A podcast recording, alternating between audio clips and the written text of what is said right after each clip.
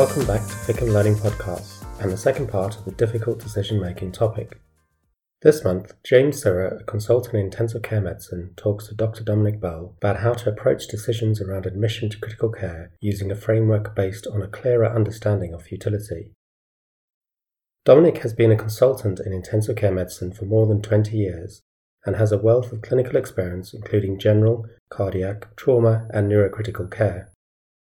He has a degree in medical law and has been an expert witness for the Court of Protection on end of life decision making and for the GMC on fitness to practice investigations.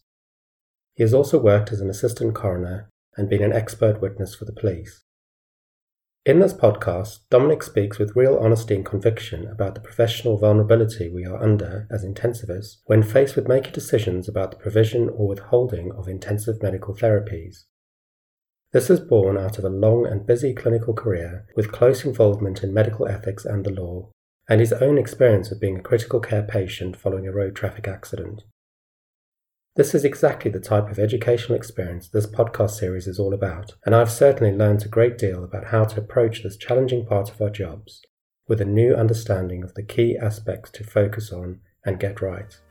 I hope you will enjoy it too.